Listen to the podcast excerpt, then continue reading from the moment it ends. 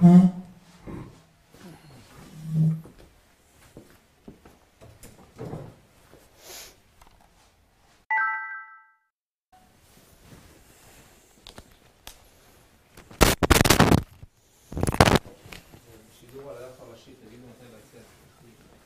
זה? עכשיו יש שידור על הדף הראשי עצמו.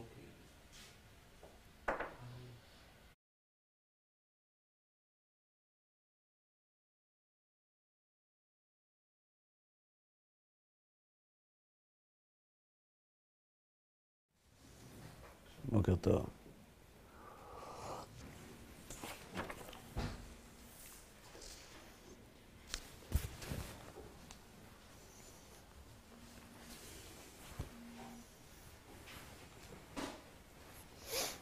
טוב, אנחנו לומדים בהקדמה לספר הזוהר של רבי יהודה ליב הלוי אשלג, זכר צדיק וקדוש לברכה. בשיעור הקודם עסקנו בשלב השני של התפתחות האדם בדרכו אל תכלית בריאתו. בשלב הראשון אמרנו, האדם מתפתח באופן טבעי ברצון שלו. דהיינו, הרצון של האדם הגולמי שאיתו הוא נולד, מתפתח בצורה עצמאית, באופן טבעי, מושפע מן הסביבה, וגדל עד שהוא רוצה לבלוע את כל העולם החומרי. בשלב מסוים, האדם מגיע אל ההבנה שהעולם החומרי לא ימלא אותו במשמעות ובסיפוק. איך הוא מגיע לשם? אמרנו שיש שתי אפשרויות, ובזה כבר עסקנו. ואז הוא מגיע אל השלב השני. מה קורה בשלב השני של התפתחות הרצון? האדם מרחיב את הרצון שלו למימד חדש שלא היה מוכר לו קודם. הוא מתחיל להתאבות לרוחניות. לחפש את הרוח. בסדר? אגב, גם בזה יש תהליכים. כתוב בפסוק בספר עמוס, הנה ימים באים נאום השם והשלחתי רעב בארץ. לא רעב ללחם ולא צמא למים, כי אם לשמוע את דברי השם. נכון? ומה כתוב אחר כך? או שפה נגמר השיר. ונעו מים עד ים, ומצפון עד מזרח, לבקש את דבר השם ולא ימצאו. כלומר, תהליך החיפוש הרוחני באחרית הימים יהיה מורכב משני תהליכים, או משני מצבים. במצב הראשון האדם מחפש רוחניות שאינה מחייבת. קוראים לזה קבלה, יוגה, מדיטציה, הודו. קוראים לזה הרבה שמות. אבל בסופו של דבר, הצורך של האדם ברוחניות, שהוא מגיע בעקבות אותה נקודה שבלב, שעליה דיברנו בפעם הקודמת, שלא מניחה על הרצון להסתפק במילוי החומרי שלו, זה מה שנקרא אחוריים דנפש דקדושה, היא זו שדוחפת אותו קדימה לבקש את הרוחניות. עכשיו, מה ההבדל בין השלב הראשון לשני? השלב הראשון הוא טבעי. לאדם יש תאווה לאכול, תאווה לממון, קנאה, כבוד, כל הדברים האלה הם דברים שהם חלק, הם בנויים, מובנים ברצון של האדם. הרצון לרוחניות, למרות שהוא קיים באדם באופן טבעי, כי הנקודה שבלב נמצאת באדם עוד מעת לידתו, אבל היא קיימת במינון כל כך נמוך, שהאדם לא מרגיש את זה. ולכן, בתחילת הדרך של החיפוש הרוחני, בשלב השני, האדם צריך באופן לא טבעי ללבות את הצורך שלו ברוחניות. למה אין לאדם רצון טבעי לרוחניות? למה לא? זה היה חוסך לנו כל כך הרבה זמן, נכון? בשביל מה צריך לעבור כל כך הרבה תהליכים, עד שמגיעים למסקנות שזה כן שווה ולא שווה? מההתחלה. אדם נולד, איך שהוא נולד נוטל ידיים. למה לא? תשובה.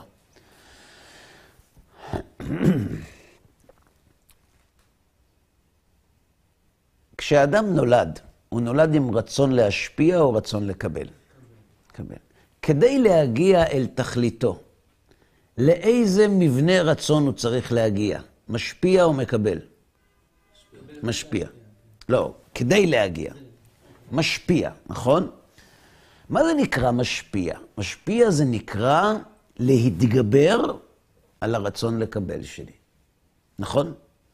עכשיו, אם הרצון לקבל של האדם הוא קטן,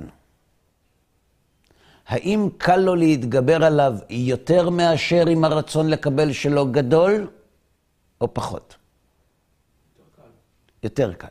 כלומר, ככל שהרצון לקבל של האדם יותר מצומצם, יותר קל להתגבר עליו. נכון? ככל שהילד יותר חלש, יותר קל להתגבר עליו. אבל אם יהיה לאדם רצון לקבל לרוחניות, מיד כשהוא נולד, מה אתם אומרים? איזה רצון יותר גדול, בכמות ובאיכות? רצון לקבל על גשמיות, או רצון לקבל על רוחניות? רוחניות יותר גדול? למה? הוא מגיע בשלב הסופי. אז מה? זאת אומרת שכל השאר לא הספיקו לו עד שהוא הגיע לשם.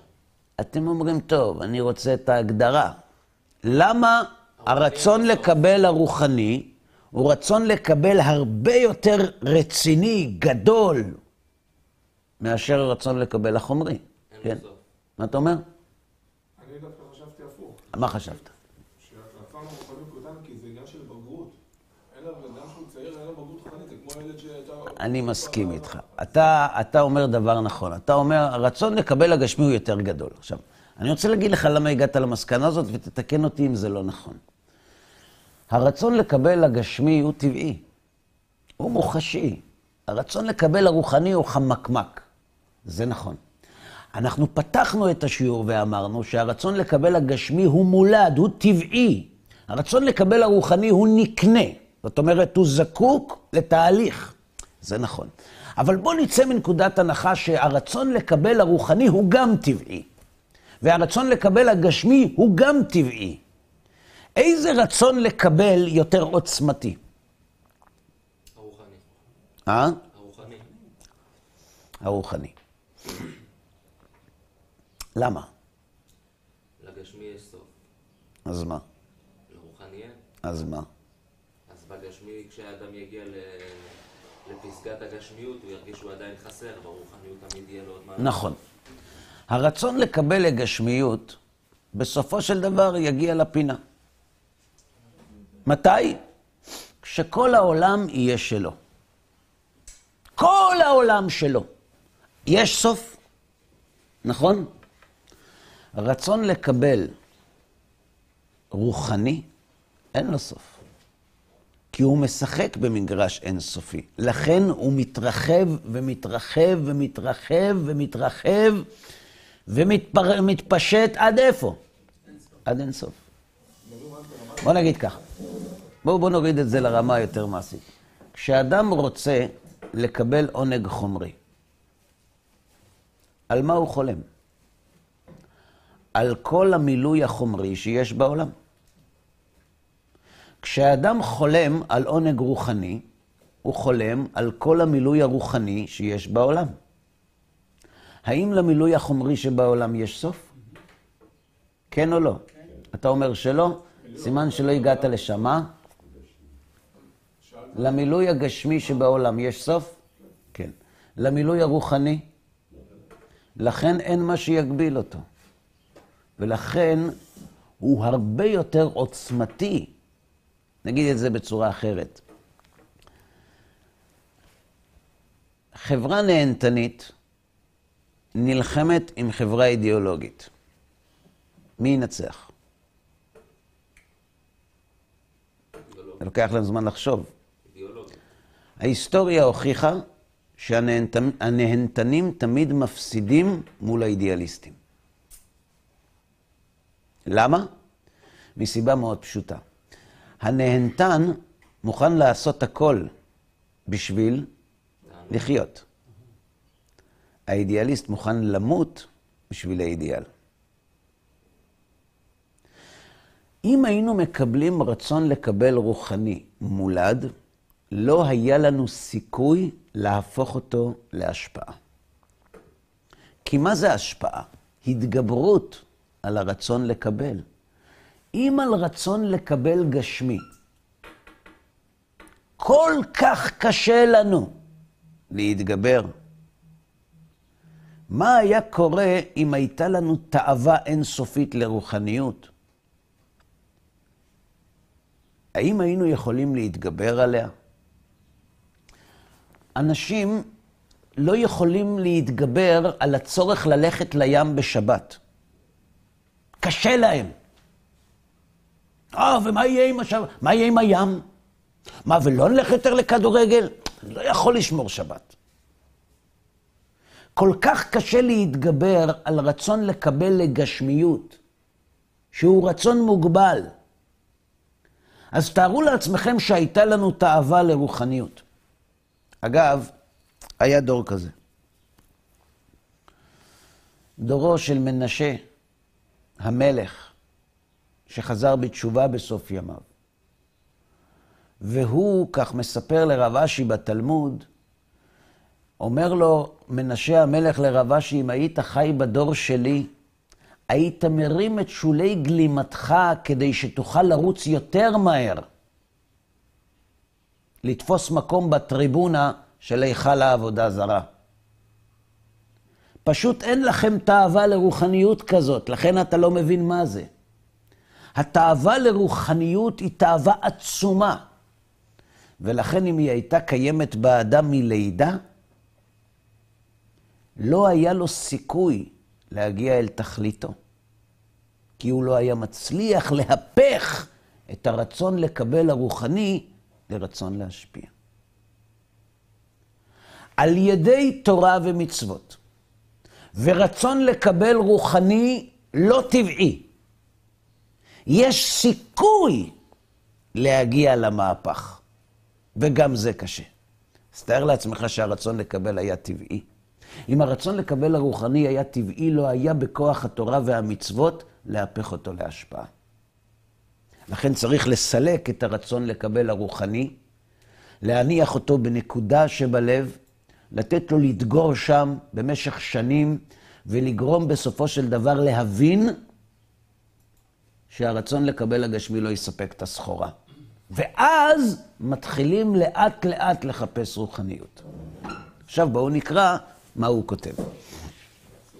חלוקה הבית. ומי"ג שנים ואילך שאז ניתן כוח לנקודה שבלב, שהוא סוד אחוריים דנפש דקדושה, המלובשת ברצון לקבל שלו, מעת לידתו.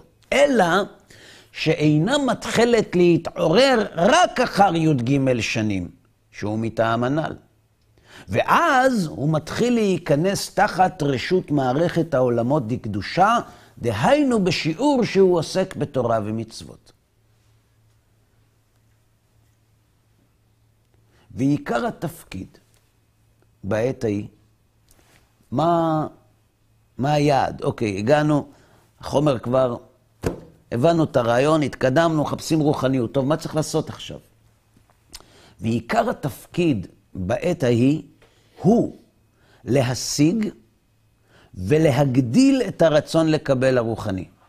לחוות, להשיג, לחוות, לא לדבר, לחוות.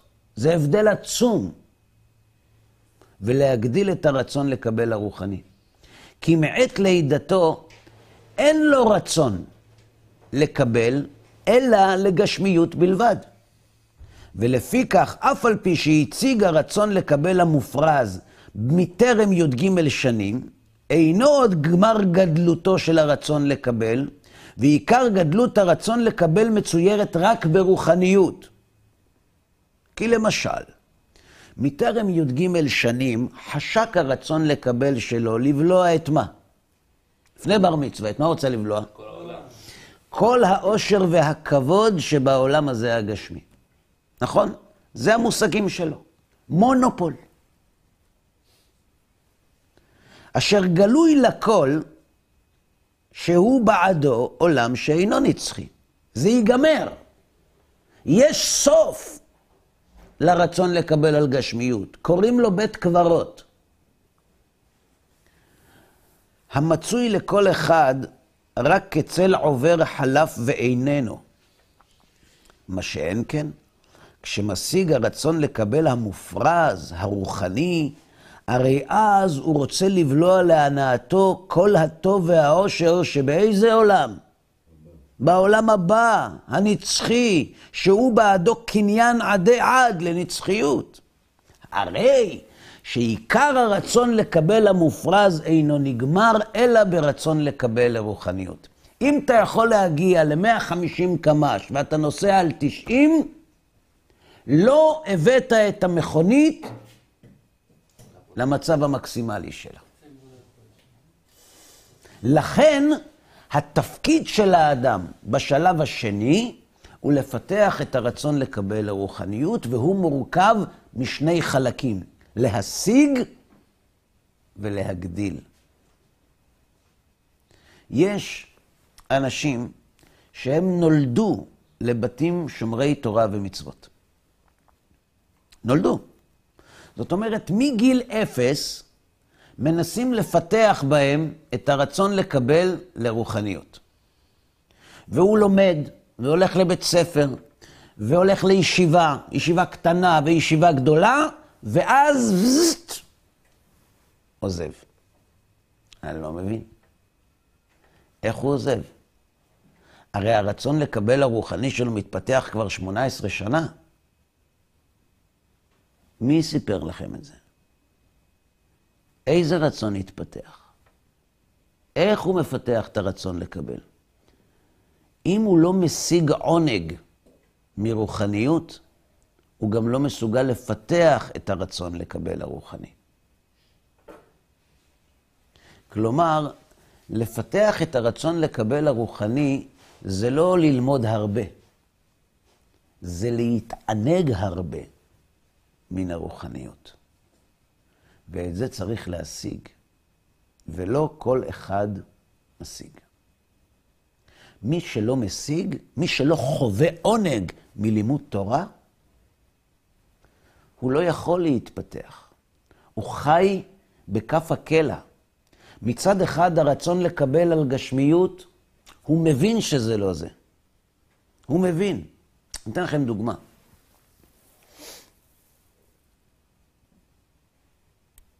היה אצלי בחור מבית חסידי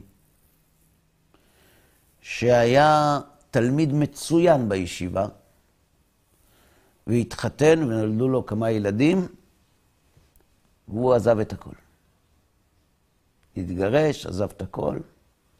יום אחד הוא הגיע אליי, לא משנה באיזו דרך, ישבנו ודיברנו. אמרתי לו, אני רוצה לדבר איתך בלימוד. מתאים לך? הוא אומר, כן. ודיברנו. ואתה רואה שהבן אדם יודע ללמוד. באמת. יודע לחלק סברות וזה, יודע ללמוד. אמרתי לו, אתה יודע למה למדתי איתך? אני רוצה לשאול אותך שאלה. מילא אם היית טיפש. אבל אתה עזבת את עולם התורה, והיום אתה נמצא במקום אחר. תגיד לי, זה מתאים לרמה שלך? זה מתאים לרמה שלך? האם אתה מוצא מילוי לרמה האינטלקטואלית שלך?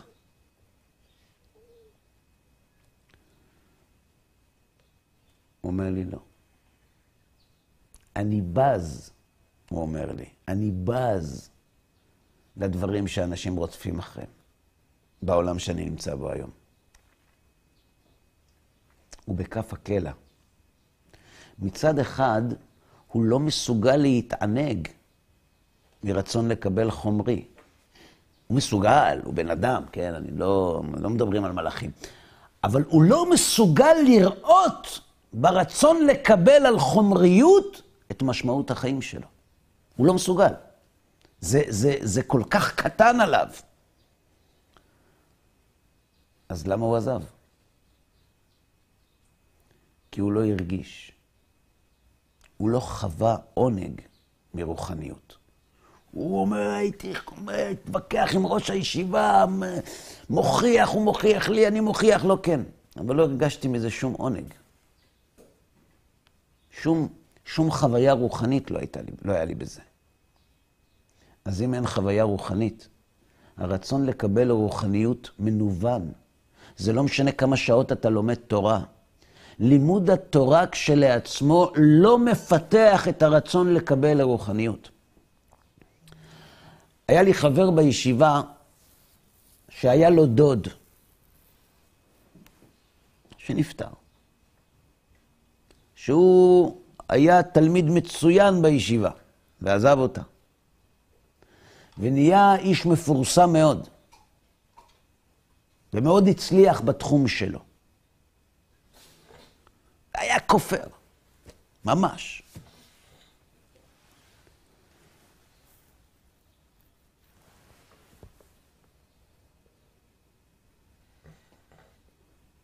והחבר שלי סיפר שהיה להם בר מצווה. בבית, במשפחה. הייתה עלייה לתורה של החתן, בר מצווה. אז הזמינו את כל המשפחה לשבת, והזמינו גם אותו. הגיעו למלון, עשו שם שבת חתן, ואז, בטעות, במקום להיכנס לחדר שלו, הוא נכנס לחדר של הדוד שלו. והוא ראה אותו יושב בשבת בצהריים, מעשן ולומד גמרא.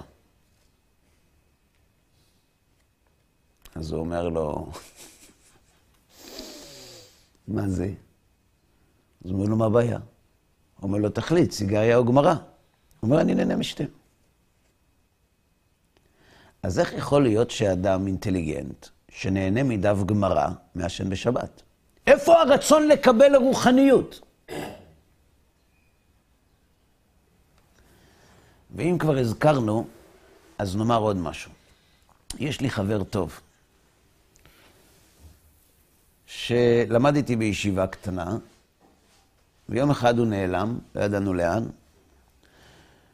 והוא החליט להקים ארגון לבחורי ישיבה שחוזרים בתשוקה. והוא היה צריך כוח, מה שנקרא הסכמות. אז הוא הסתובב בין כל מיני רבנים חילונים לקבל מהם הסכמות. ואחד מהם, זה האיש שסיפרת לכם עליו. והוא ישב, הוא היה בן 17.5, בסך הכל. הוא מאוד כישרוני. היום ברוך השם, עושה חיל. אבל ישב, הוא נפגש איתו ברחוב בן יהודה, בקפה רימון, באחד הבקרים, והוא אומר לו, תשמע, אני עזבתי, אני החלטתי, ואני רוצה ככה, ואני רוצה לעשות ככה, ואני אעשה ככה וזה, ומה אתה אומר? אז הוא אומר לו, תקשיב. אני רוצה לספר לך משהו, ואחרי שאני אספר לך, תחליט מה שאתה רוצה. אני למדתי בישיבה. אני לא מזכיר שמות, כי אני לא רוצה יותר מדי ליד. ישיבה מפורסמת. ועזבתי את הדרך. יש לו אח לאיש הזה, שהוא תלמיד חכם עצום. וכשהוא שמע שהוא עזב את הדרך, הוא הלך לחפש אותו. הוא מצא אותו באילת, שוטף כלים במסעדה. אז הוא אומר לו, מה אתה עושה פה? אז הוא אומר לו, עזבתי, זהו. לקח אותו איתו, הלכו לחוף הים, ההוא לקח את הכיפה שלו, אח שלו, שם על האדמה, ואמר לו, תקשיב. אם זו הדרך שבחרת, זו החלטה שלך. אבל אני רוצה להיות בטוח, שאתה בחרת, נכון. שהפעלת שיקול דעת. אז אני רוצה שתבוא איתי לפסיכולוג, שיגיד שקיבלת את ההחלטה בצורה מושכלת, ואז אני אעזוב אותך לנפשך. ועד אז, אני מחכה פה והכיפה לרצפה. אני לא הולך לאף מקום. מה הוא יעשה עם אחד כזה שם? נסע איתו לתל אביב. נכנסו לפסיכולוג, ישבו איתו כמה, לא יודע, חצי שעה. חצי שעה הוא אומר לאח שלו, תקשיב, הבחור מפוקס לגמרי, קיבל החלטה בצורה מושכלת. הוא אמר, או אפילו לא אמר לו שלום. הוא פשוט הסתובב, ומאז הם לא נפגשו יותר. אף פעם. אחרי שהאח שלי יצא, כך מספר האיש לחבר שלי, אמר לי הפסיכולוג, תקשיב, לאח שלך אמרתי את האמת. אתה קיבלת את ההחלטה בצורה מושכלת. אבל אם אתה חושב שתהיה מאושר, רגע אחד של אושר לא יהיה לך בחיים. עכשיו תלך. והלכתי. והגעתי הכי רחוק שרציתי. ובניתי לי מעמד מכובד. ואני אומר לך, מאז לא הייתה לי דקה אחת של אושר. אתה החלטת? זה לדרך. אבל אם אתה מחפש אושר, תדע לך שתצטרך לוותר עליו. לא יהיה לך. ואז הוא שאל אותו, אז למה אתה לא חוזר? אמר לו, מאוחר לי מדי. לא מסכים איתו, אבל זה מה שהוא אמר. ולכן הבחור חזר. מי שאין לו מתיקות מלימוד תורה ולמד תורה, אין לו לא עולם הזה ולא עולם הבא. כי הוא מבין עד כמה שטחי הרחוב, אבל במקום שיש עומק הוא לא חווה תענוג. אז הוא בכף הקלע. לכן, כשהוא אומר כאן שהעבודה של האדם, התפקיד בעת ההיא, הוא להשיג ולהגדיל את הרצון לקבל הרוחני, הכוונה לחוות עונג מרוחניות. לא רק ללמוד, לא רק להתפלל, לחוות עונג. איך? אז את זה למדנו כבר. כדי לחוות עונג מרוחניות, צריך להשתמש במאור שבתורה. העונג מן הרוחניות מותנה בשלושה עקרונות לפני שפותחים את הספר.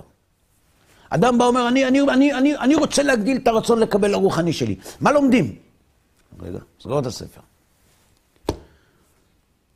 אתה מאמין במציאות הבורא? 70%.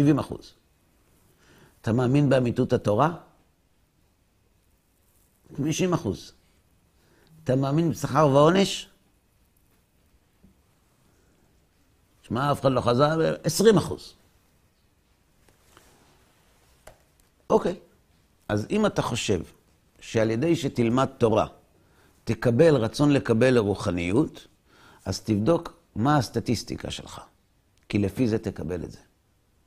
מי שאין לו אמונה במציאות הבורא, או אין לו אמונה באמיתות התורה, או אין לו אמונה בשכר ועונש, התורה שהוא לומד נעשית לו סם המוות.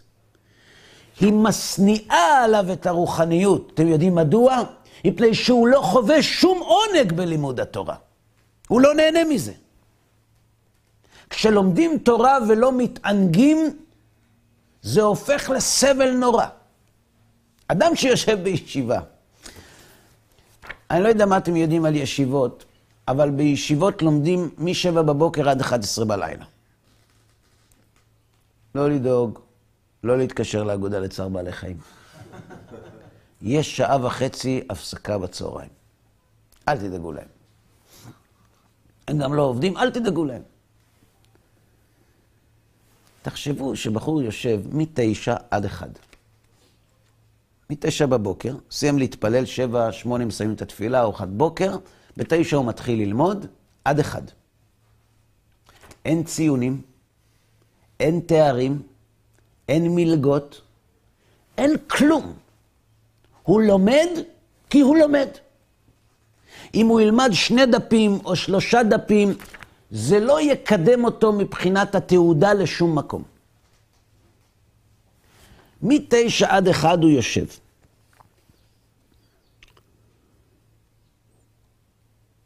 שור שנגח את הפרה.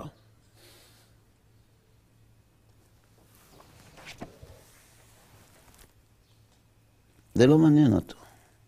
מה אכפת לו מי נגח את מי? אבל צריך ללמוד תורה. צריך ללמוד תורה. הוא יכול להשתגע. התורה הופכת לו לסם המוות. אבל אני אשאל אתכם שאלה אחרת. אם בחור מגיע לאולם הישיבה, מתיישב, ופתאום יש לו הערה. פתאום נהיה אור, כן? והקדוש ברוך הוא מתגלה אליו. הוא לא לקח כלום קודם. בסדר? לא... הוא אומר לו, בני, אני כל כך שמח שבאת. אתה מוכן ללמוד קצת בתורה שלי?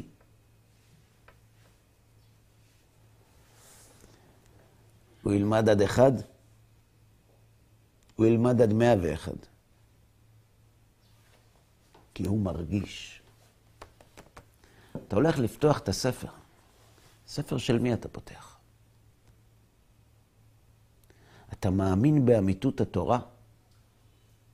אתה מאמין בשכר ועונש? אתה מאמין במציאות הבורא? לא? מה זה יעשה לך? זה רק יסניע לך את התורה. זה יסניע לך את המצוות.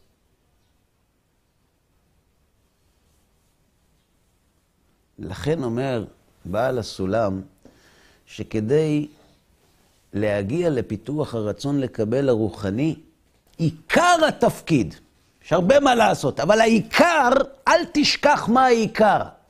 המטרה שלך במצב שאתה נמצא בו עכשיו, זה לעשות הכל כדי לחוות עונג מרוחניות.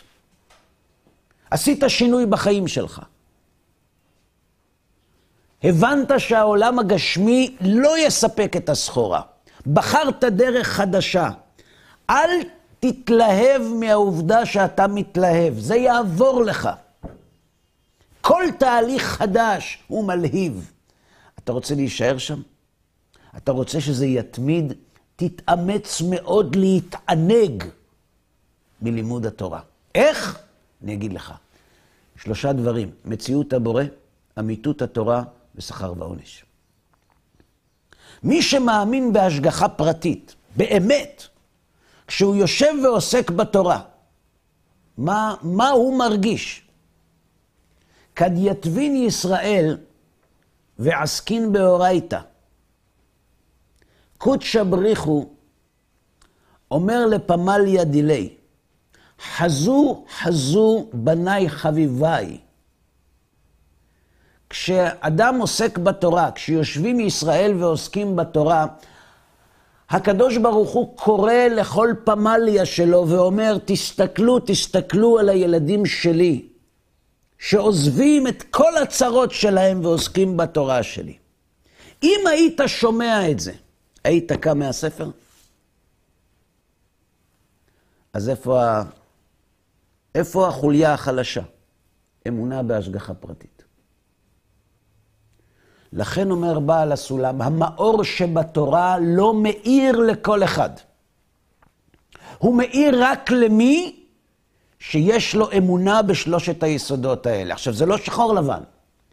כעוצמת האמונה, עוצמת המאור המתפוגג מן התורה ונכנס לו ללב. וזו העבודה במצב הבית. לא רק לקיים, לא להסתפק בסימון וי, הלכתי להתפלל היום במניין, הנחתי תפילין היום, שמרתי שבת, למדתי עוד דף גמרא, זה חשוב. בלי זה לא מתקדמים לשום מקום, אבל זה לא הכל. הכל זה המעשה שיש בו חוויה. זה מה שהוא מלמד אותנו. כן, בבקשה. אותה השגה או חוויה, אם אני מבין נכון, זה לא אותה חוויה שדיברנו תמיד על הרגשת השם, כי הרגשת השם הרי... לא, מי מדבר על הרגשת השם? איפה יש הרגשת השם? אנחנו בשינוי צורה, איך הרגשת השם? להתענג מהעובדה שהקדוש ברוך הוא שמח בזה שאני עוסק בתורה ונותן לי שכר, ולא עשני כגויי הארצות ולא כמשפחות האדמה, שהם משתחווים להבל וריק, ואני משתחווה לפני מלך מלכי המלכים הקדוש ברוך הוא, ואני זוכה לחיי נצח, והם יורדים לבאר שחת. אני נהנה מזה, אני חתיכת אגואיסט. כן. בסדר? עכשיו הוא מביא ראייה שהטיעון שלו נכון. כלומר, שהתאווה לרוחניות היא יותר גדולה מהתאווה לגשמיות. וזה שכתב בתיקונים על הכתוב בספר משלי, לעלוקה שתי בנות. הב, הב. נכון?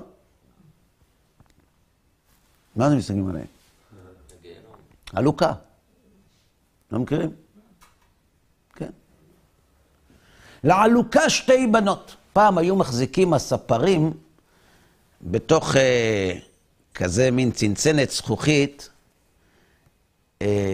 עלוקות. וכשבן אדם היה בא להסתפר, היו שמים לו מאחורי האוזניים איזה שתי עלוקות ככה, שימצצו לו את הדם. לא שמעתם על זה?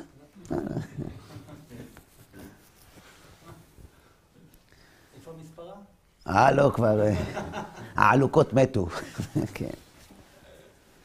לעלוקה שתי בנות. מה זו עלוקה? עלוקה זה יצור טפיל שמוצץ עד שהוא מתפוצץ. מתנפח ומתנפח עד שהוא מתפוצץ. לעלוקה שתי בנות. הב, הב. למה לא בת אחת? לעלוקה בת ושמה הב. למה הב, הב?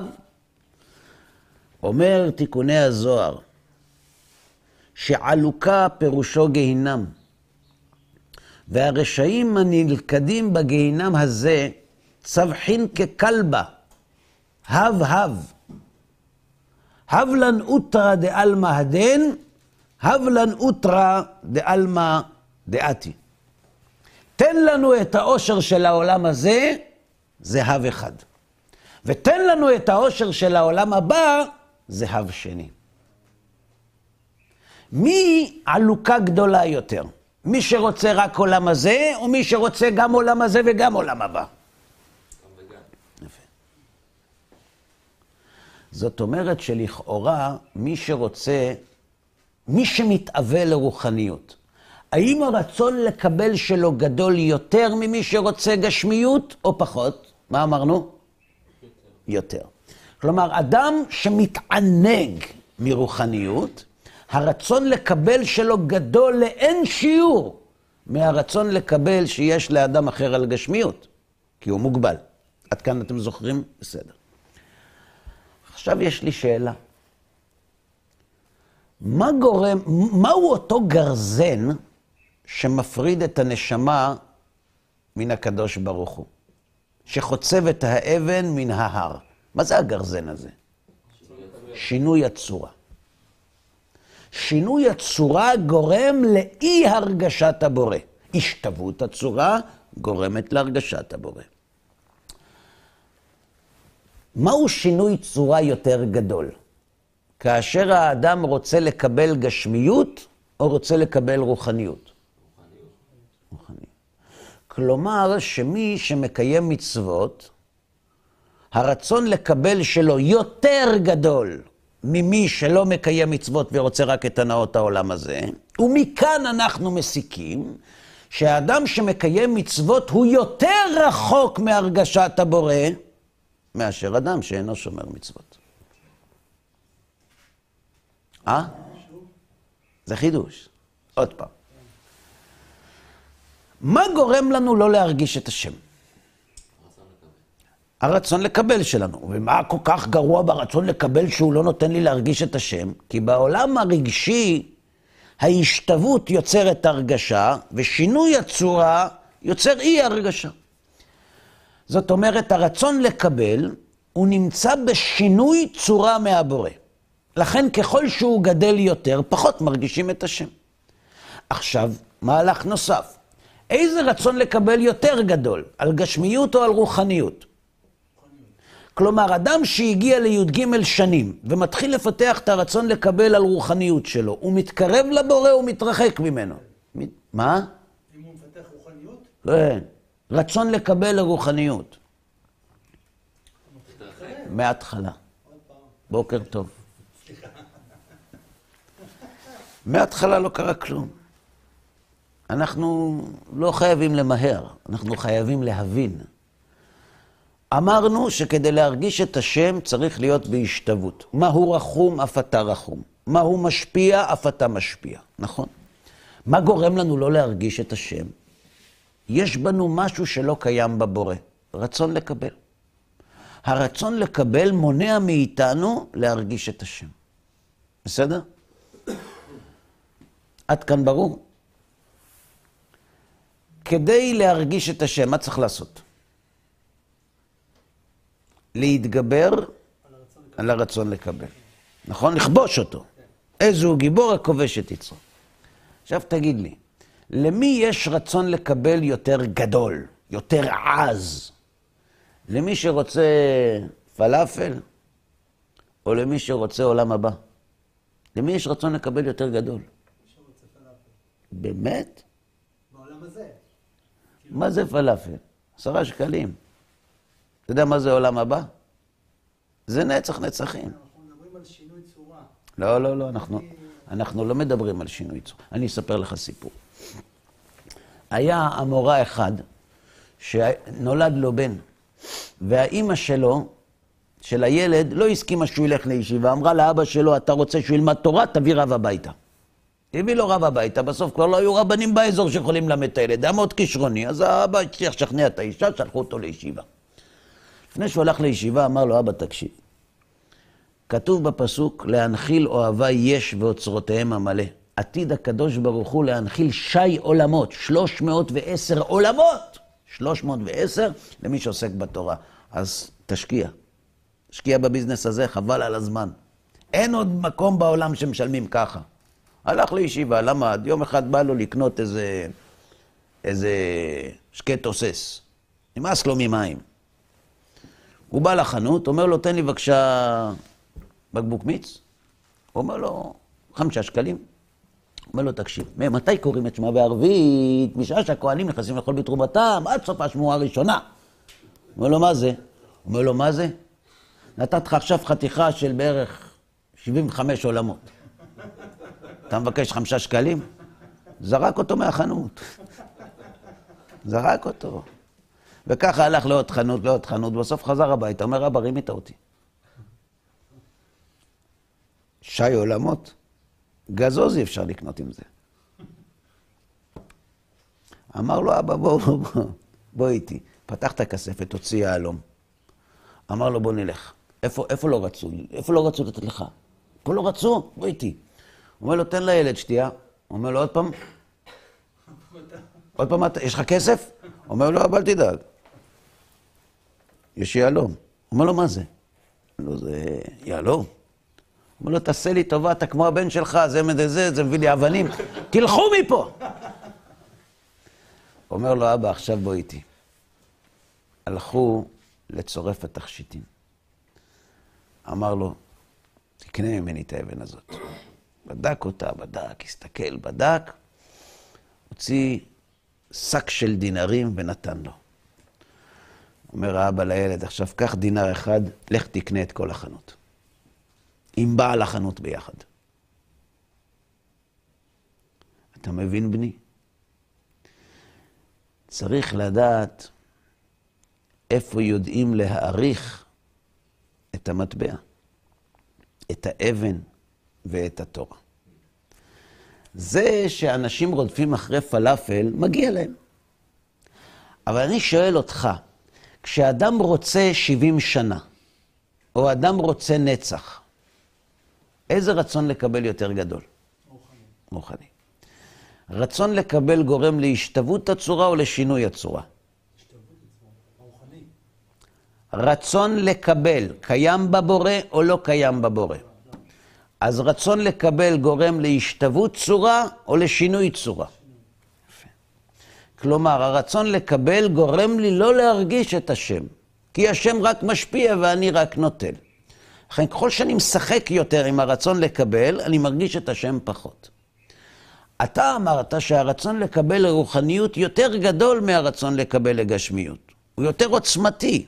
אם הוא יותר גדול, מי שיש לו רצון לקבל קטן, מרגיש את השם, כמו מי שיש לו רצון לקבל גדול, מי רחוק יותר?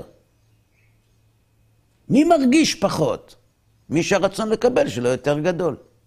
ואם הרצון לקבל לרוחניות הוא יותר גדול מרצון לקבל לגשמיות, אז מי שהולך אחרי רצון לקבל לרוחניות, מתרחק מהרגשת הבורא, ולא מתקרב אליו. כי הוא מגדיל את שינוי הצורה שלו לאין שיעור ממי שרוצה פלאפל. אז למה קוראים לשלב הבית התפתחות? זה לא התפתחות, זה ללכת אחורנית.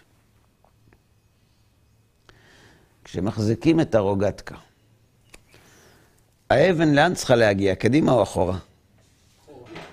לאן היא צריכה להגיע? יפה. לא, אני מבלבלתי לי הרגע. צריך להגיע קדימה. אחורה זה להיכנס פה, זה לא... זה הגענים. ואז לוקחים אותה אחורה. זה להתרחק מהמטרה או להתקרב? להתרחק. כרגע, במצב הנוכחי זה להתרחק. נכון. אבל במטרה שהיא פועלת... האם כשמשכתי לאחור את הבריח של הנשק, התקדמתי לעבר השימוש בנשק או התרחקתי? יפה, למרות שהכדור צריך לפנות קדימה. זה נכון שהפעולה היא לאחור, אבל זה השלב הבא לפני פליטת הכדור. לכן קוראים לזה התפתחות. זה נכון שכשמתענגים מרוחניות זה מרחיק אותך מהרגשת הבורא, אבל זה השלב הבא לפני שאתה מגיע להרגשה שלו.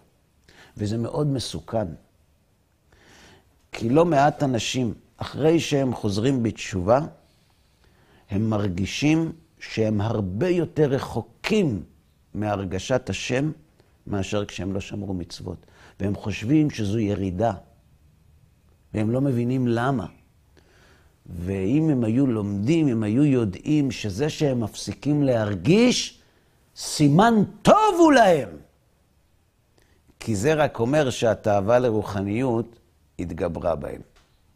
מה צריך לעשות? בשביל זה נעשה עוד שיעור. עד כאן להיום.